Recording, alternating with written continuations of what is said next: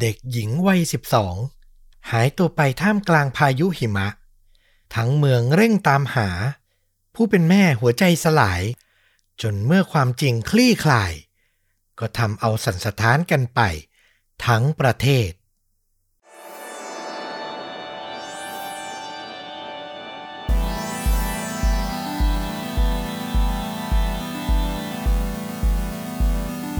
สวัสดีครับ สวัสดีครับ ค่าจริงยิ่งกว่าหนังพอดแคสต์จากช่องชวนดูดะ อยู่กับต้อมครับ แล้วก็ฟลุกครับ กับหนึ่งเรื่องราวฆาตกรรม พร้อมการแนะนำภาพยนตร์ที่มีเนื้อหาใกล้เคียงกับเรื่องจริงนะครับผม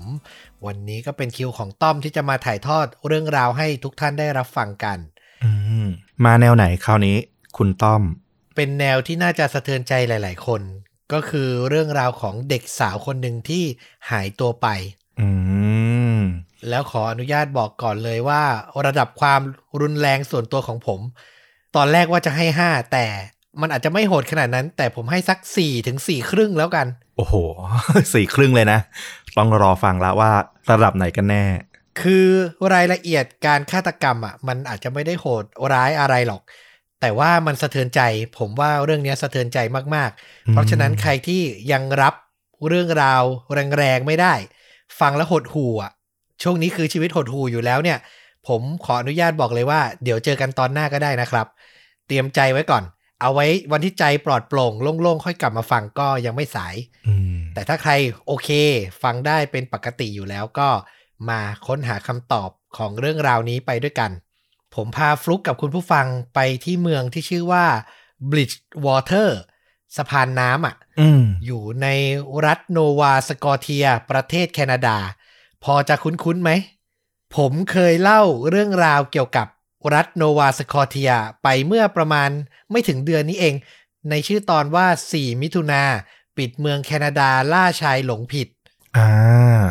คนที่ออกมาเหมือนแรมโบ้เลยนะ คนนั้น ใช่โหดร้ายมากชายชื่อจัสตินบูคในปี 2014 ที่เขาออกมาใช้ปืนไรเฟิลต่อสู้กับตำรวจ ใครยังไม่ได้รับฟังก็ไปค้นหาย้อนหลังกันดูได้นะครับ เคสเนี้ยเกิดที่รัฐเดียวกันเลย คือโนวาสโกเชียแต่คนละเมืองเท่านั้นเอง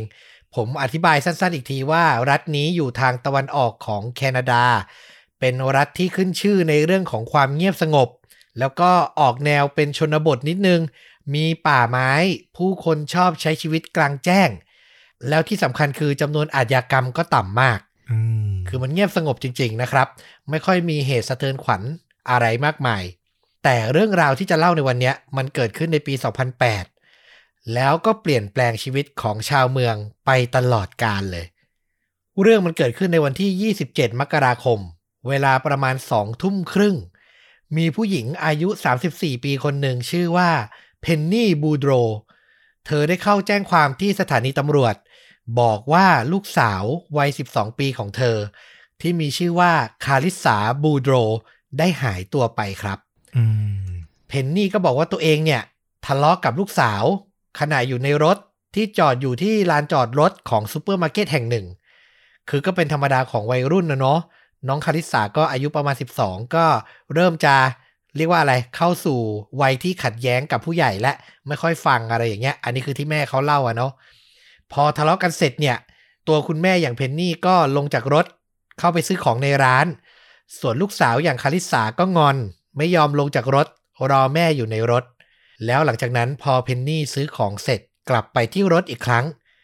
เธอก็พบว่าลูกสาวไม่ได้อยู่บนรถแล้วครับ เพนนีก็พยายามขับรถตามหาไปรอบๆเมือง นอกจากนี้ก็ยังโทรศัพท์สอบถามเพื่อนของลูกหลายๆ คน รวมถึงโทรหาคุณครูประจำชั้น แต่ไม่มีใครได้ยินข่าวจากคาริสาเลยแม้แต่น้อย ต้องย้ำนะครับว่าเหตุการณ์มันเกิดขึ้นในเดือนมกราคม ที่รัฐโนวาสกอเทียเนี่ย พูดได้เต็มปากเลยว่า หนาวตัวแข็งอะ่ะอืมหิมะตกหนักมาก แล้วแถมวันนั้นนะ วันที่เกิดเรื่องเนี่ย ยังมีพายุหิมะพัดถล่มเมืองอีกด้วย แล้วครั้งสุดท้ายที่เพนนี่เห็นลูกสาวตัวเองบนรถเนี่ย น้องคาริสาเนี่ย สวมรองเท้าคล็อกสีชมพู อ่ารองเท้าที่ยางๆหน่อยยี่ห้อคล็อกอะเนาะอืมอืมกางเกงยีน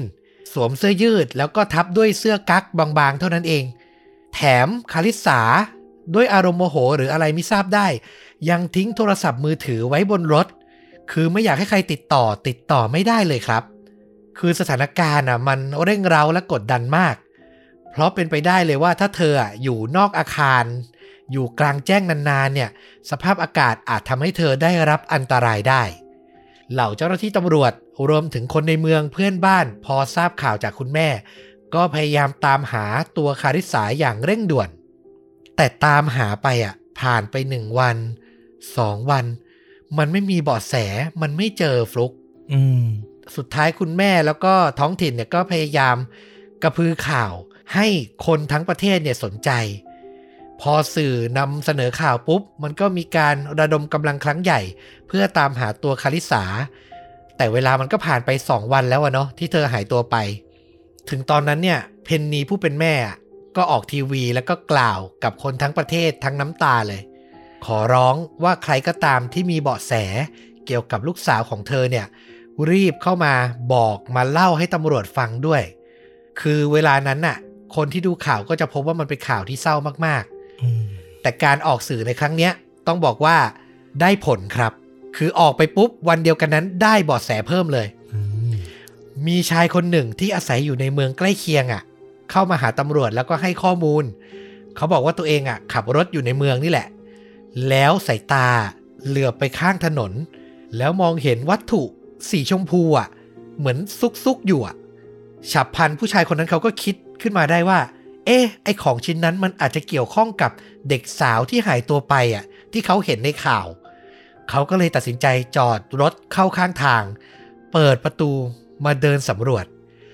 แล้วเขาก็เห็นว่าไอ้สีชมพูที่เขาเห็นนั่นน่ะ มันคือรองเท้าคล็อกสีชมพูครับ โอ้โห ที่สำคัญมันเหลืออยู่ข้างเดียว คือข้างขวาข้างซ้ายไม่รู้ไปไหน ผู้ชายคนเนี้ยก็นำรองเท้าเนี่ยไปให้เจ้าหน้าที่ตำรวจเลย แล้วเจ้าหน้าที่ก็ใช้เวลาตรวจสอบไม่นานก็ยืนยันได้ว่า เนี่ย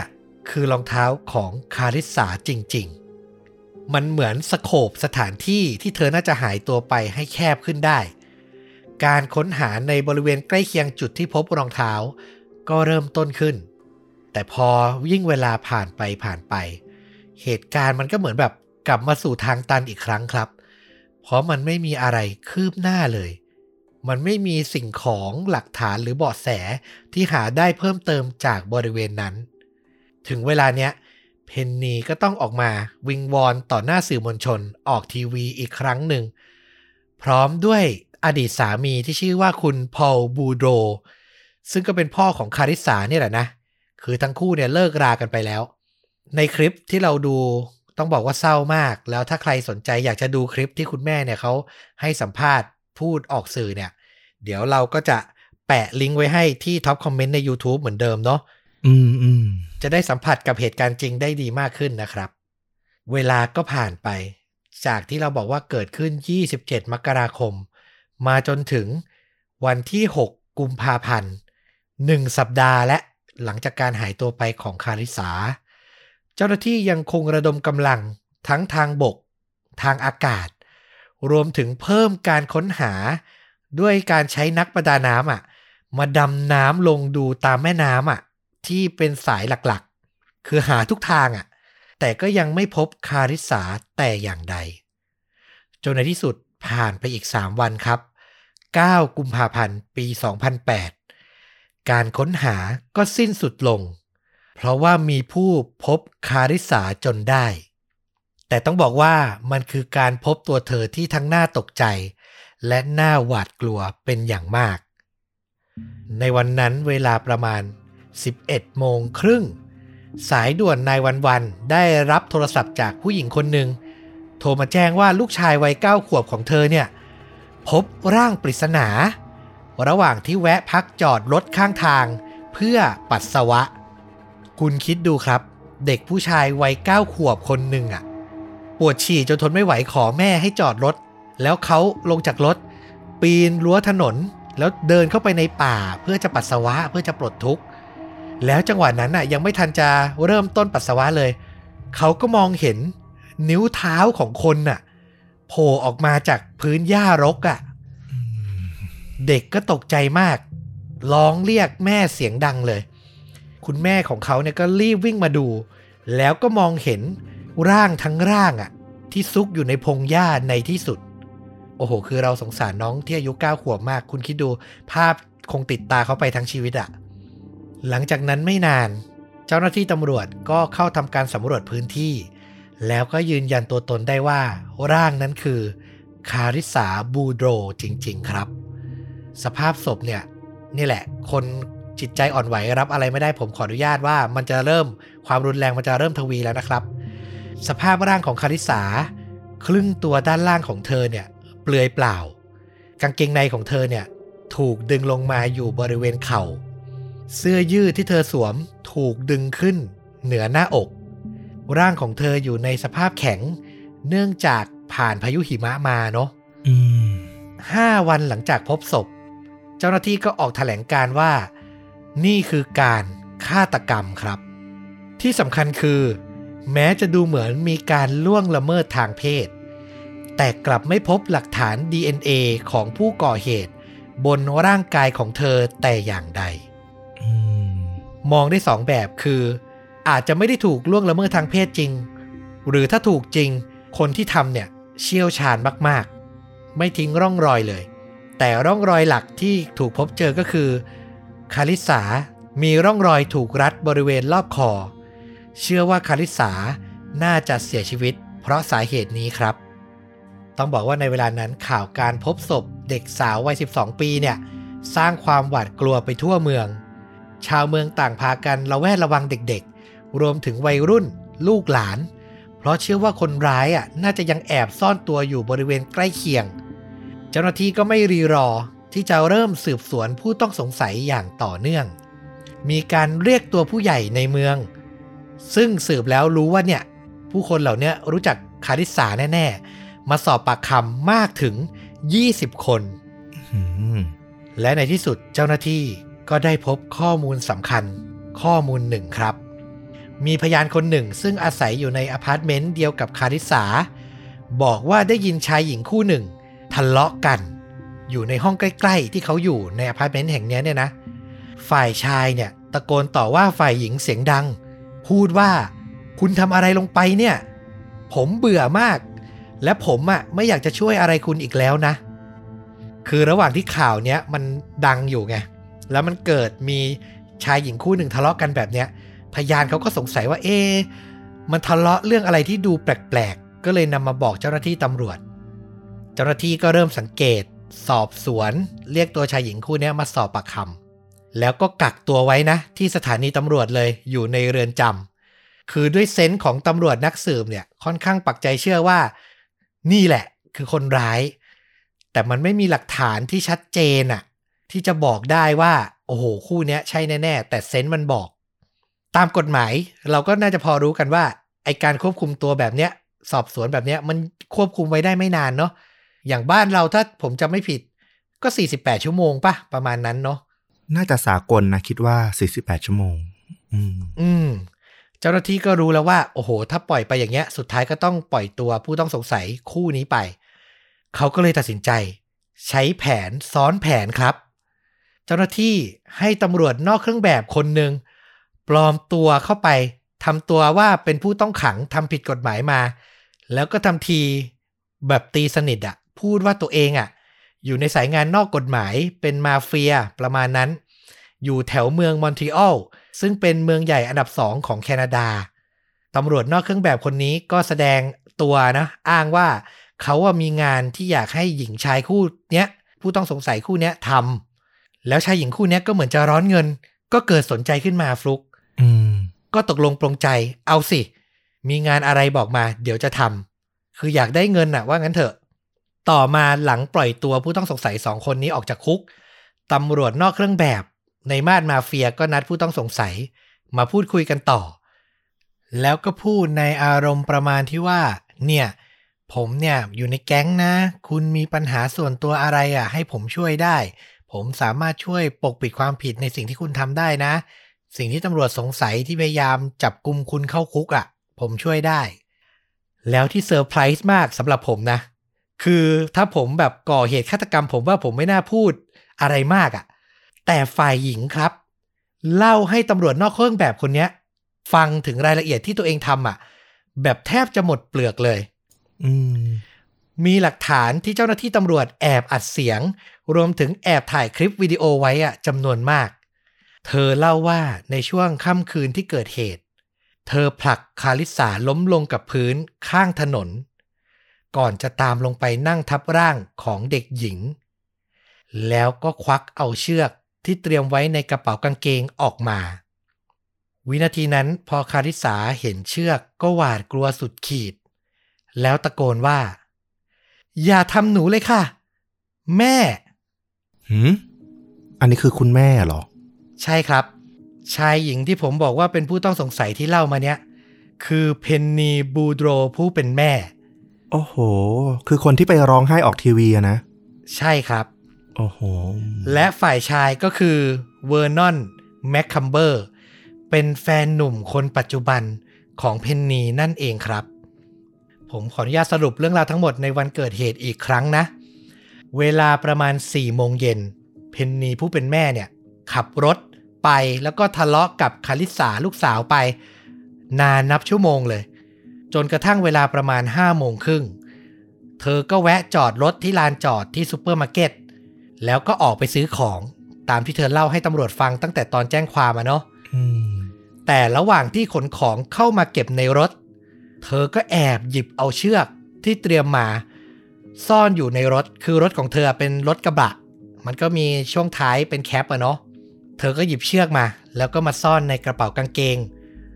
ก่อนจะโทรบอกแฟนหนุ่มอย่างเวอร์นอนว่า ช่วยหน่อยลูกสาวหายตัวไป คือพยายามจะสร้างสถานการณ์อะว่าลูกหายตัวไปทั้งที่ความเป็นจริง ลูกก็นั่งรอเธออยู่ในรถนั่นแหละ อืม แต่พอเธอโทรไปอะ แฟนหนุ่มไม่รับสาย เพนนีก็เลยทำแค่ฝากข้อความเสียงไว้ จากนั้นเธอก็ขึ้นรถมาทะเลาะกับลูกต่อ ขับรถวนไปมาจนมืด แล้วสุดท้าย เธอก็ตัดสินใจ จอดรถในสถานที่เปลี่ยวแห่งหนึ่ง แล้วก็ตะโกนไล่ลูกสาว ให้ลงจากรถด้วยความโมโห คาริสาก็ทนไม่ไหว เปิดประตูออกจากรถไป วินาทีนั้นเพนนีเล่าว่า เธอจะไม่ยอมให้คาริสากลับเข้าไปในเมือง เพื่อบอกทุกคนว่าเธอเป็นแม่ที่เลวร้ายแค่ไหนอืมเธอตัดสินใจเปิดประตูตามหลังลูกไป ก่อนจะผลักคาริสาลงกับพื้น แล้วนั่งคร่อมร่างของลูกสาว ไอการนั่งเนี้ยนอกจากทับตัวแล้วมันทับมือด้วยทำให้คาริสาเนี่ยไม่สามารถขยับปัดป้องอะไร ผู้เป็นแม่ได้เลย จากนั้นเพนนีก็ควักเชือกออกมาถือในมือ ท่ามกลางเสียงตะโกนจากลูกที่บอกว่า อย่าค่ะ อย่าทำหนูค่ะแม่ นึกภาพนะ วินาทีนั้นน่ะ คู่แม่ลูกอะจ้องตากันน่ะ ใบหน้าเนี่ยแทบจะชิดติดกันอืมเพนนีค่อยๆใช้เชือกอะรัดคอลูกสาวตัวเอง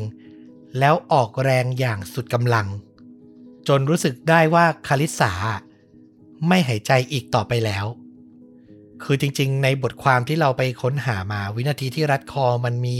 มันมีอาการของเด็กหญิงที่มันรุนแรงกว่าเนี้ยแต่ผมขออนุญาตตัดทิ้งเลยผมทนเล่าไม่ไหวจริง ๆ นะครับ แล้วคุณนึกภาพว่าคนที่ทำอะ คือผู้เป็นแม่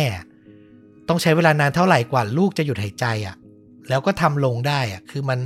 โหดร้ายและอำมหิตจริง ๆ หลังฆาตกรรมลูกสาวตัวเองเสร็จ เพนนีก็นำร่างของคาริสามาวางที่เบาะนั่ง ผู้โดยสารข้างคนขับ และจากนั้นเธอก็ขับรถวกกลับเข้ามาในเมือง ก่อนจะทำการซ่อนเชือกที่ใช้ฆ่าลูกเนี่ย ไว้ในแก้วกาแฟ แล้วก็นำไปทิ้งในถังขยะ จากนั้นเพนนีขับรถหาสถานที่ที่เหมาะสม ที่จะทิ้งร่างลูกสาวเอาไว้ ในที่สุดเธอตัดสินใจจอดรถริมแม่น้ำ เธอถอดกางเกงยีนและถุงเท้าออกจากศพลูก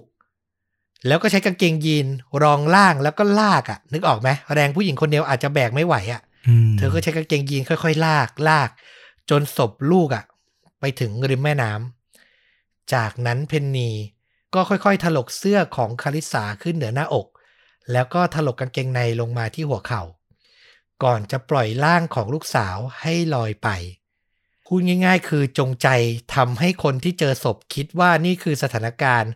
การฆาตกรรมเพื่อล่วงละเมิดทางเพศอะอืม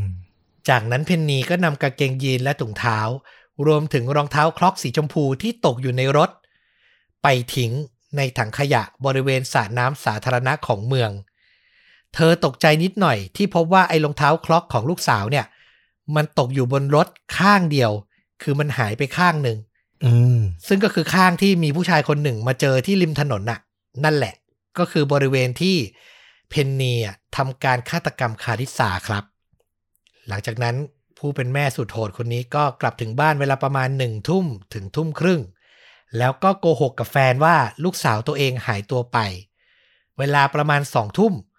เธอก็แซงทำเป็นว่าแจ้งความแล้วก็เป็นห่วงลูกมาก อย่างที่เราเล่าไปตอนต้น ทั้งหมดเนี้ยที่เราเล่าไป เธอเล่าให้ตำรวจนอกเครื่องแบบที่ปลอมเป็นมาเฟียฟัง แทบจะหมดเปลือกเลย อืม เธอให้เหตุผลว่าทุกสิ่งที่ทำไปก็เพื่อแฟนหนุ่มอย่างเวอร์นอน คือเธอเชื่อว่าเขาอะกำลังจะบอกเลิกกับเธอ เพราะว่าเขาไม่ค่อยชอบลูกสาวเธอ มันมีข้อขัดแย้งเกิดขึ้น เวอร์นอนเนี่ยเคยพูดกับเพนนีว่า คุณต้องเลือกอะ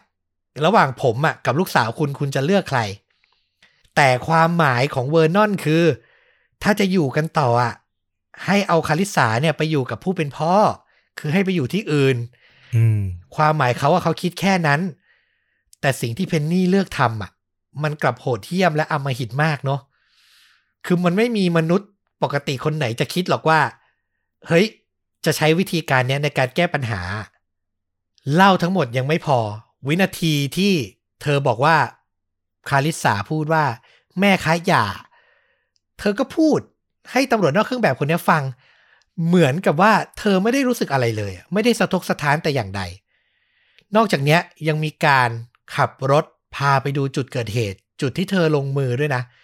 ซึ่งตำรวจที่แอบติดตามสะกดรอยไปอะ ก็สามารถถ่ายคลิปเป็นหลักฐานได้ทั้งหมด สุดท้าย ทั้งหมดเนี้ยมันก็มากพอที่จะทำให้เจ้าหน้าที่อะจับกลุ่มตัวเธอได้ เล่ากันว่าวินาทีที่เธอถูกจับกลุ่มอะ เธอยังแกล้งทำเป็นงงและสับสน จนเจ้าหน้าที่เปิดคลิปหลักฐานที่อยู่ในมือตำรวจให้เธอดูนี่แหละ เธอถึงยอมรับผิดแต่โดยดี ในชั้นศาลผู้พิพากษากล่าวกับเธอว่า คุณไม่มีสิทธิ์ เรียกตัวเองว่าแม่ ประโยคที่ลูกสาวพูดกับคุณว่า อย่าทำค่ะแม่